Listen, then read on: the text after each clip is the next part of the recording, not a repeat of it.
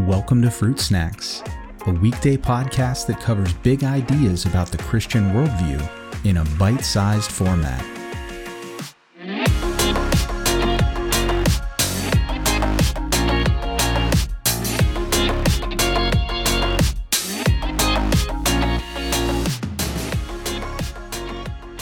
Hey everyone, welcome back to the discussion on our connection with Adam and how exactly that works. And today we're going to look at another option. Yesterday we looked at the view known as federal headship and that Adam is our our basically elected representative or I should say unelected representative but that he was chosen by God to represent all of humanity and so when he chose to rebel and to sin that that that was then applied uh, across the board to humanity and that it is what it is. He was our representative, and so as Adam goes, so we go. And we looked at some problems with that as well. But today I want to look at another view known as seminal headship.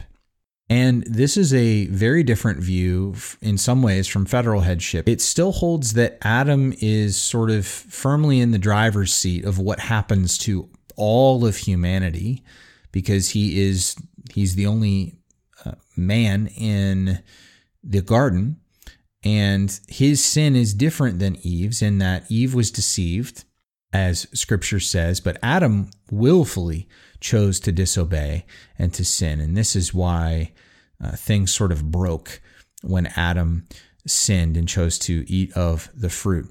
But the seminal headship view takes an approach that's uh, much more rooted in Hebrew culture, actually, and it comes from this uh, uh, one passage anyway that we can look at would be Hebrews 7 9 and 10, which says that one might even say that Levi himself, who receives tithes, paid tithes through Abraham, for he was still in the loins of his ancestor when Melchizedek met him.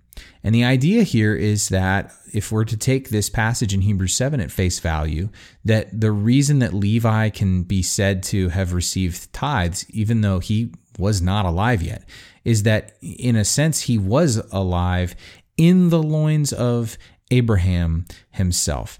This idea is really pre existence of the soul. Uh, that we all, if this is to be a, if this is uh, to be taken at face value with Levi and Abraham, then by sort of implication, there's really no reason to think that it wouldn't apply across the board to all other people as well. And if that's the case, then as we follow this sort of logical rabbit trail, then that means that every person was technically present in Adam, in the person of Adam, if we all sort of pre existed within Adam. And therefore, it wasn't just that Adam represented us in the garden, it's that we all, in some way, shape, or form, were actually there with him in the garden. And in a way, we participated because we were within Adam as he chose to sin and rebel.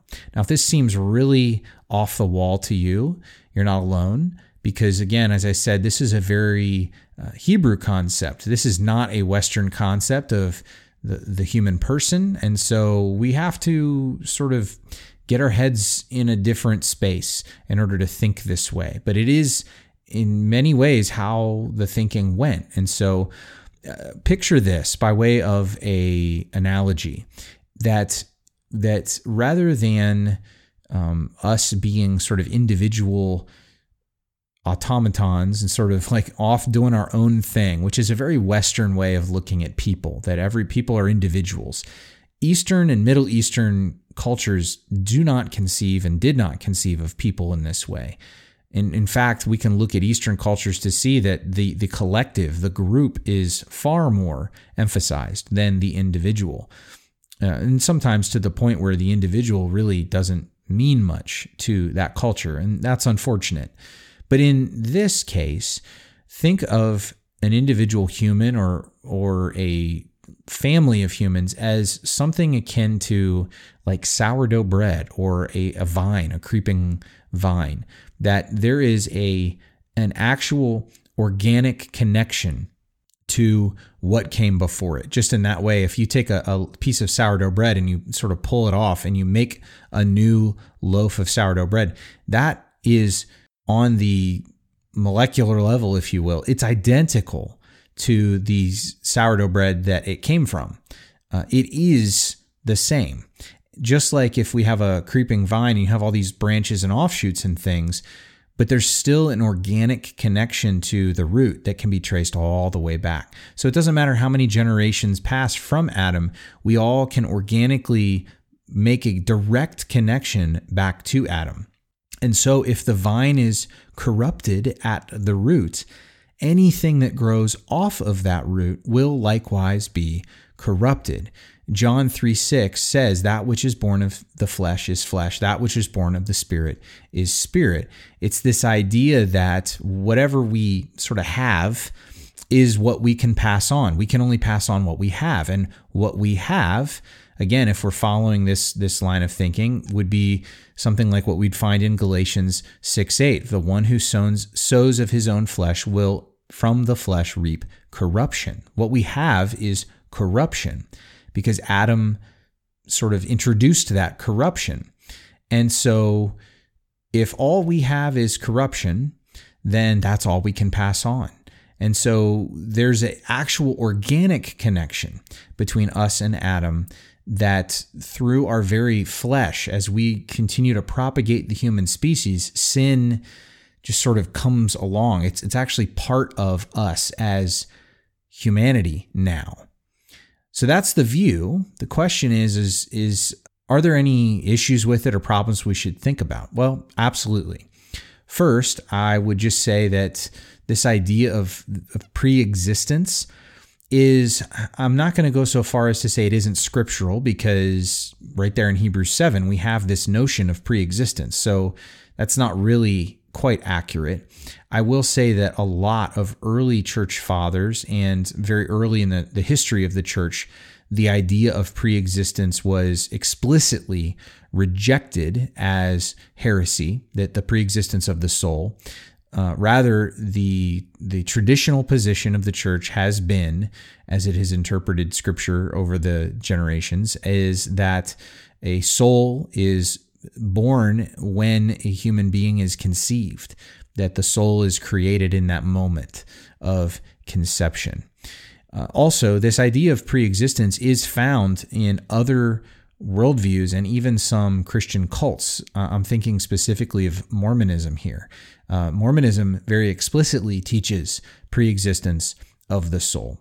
So these are things to think about in terms of that idea of preexistence. Another issue to think about is that when we're getting very technical, but also accurate, no one ever is fully present within the body of the man. Now, this is an idea that was in ancient culture is that the whole human person was resident within the man and then was in sort of garden uh, uh gardening terms, it was planted within the woman to grow. Uh, this is why sometimes uh, sperm is referred to as uh, seed in the Bible. They, they literally thought of it in these terms. But that's not, from what we understand, actually true. No one, no whole person is actually present within the man. And so that's not accurate to talk about Levi in this way. And then this whole idea too would lead to this notion that our sin nature, if there's a organic sort of physical connection to Adam, then somehow then our sin nature is passed through the sperm or our father. We inherit sin nature through our fathers. Now, that's kind of a mind blowing concept. The problem is, you're not going to find a chapter or verse that teaches it. And to complicate matters further, Jesus in Luke chapter 3, when we get to his genealogy, is actually called the son of Adam. And so, if uh, Jesus is technically uh, organically related to Adam because of his lineage, then how does that work then? If Jesus is a son of Adam, then shouldn't he have also inherited some sort of sin nature? Well, the only real explanation is it doesn't actually work like that. So it's an interesting theological system, but there are definitely some questions that need to be considered and thought about when we compare it very closely with Scripture. So, tomorrow I'm going to look at a third option for how we are actually connected to Adam.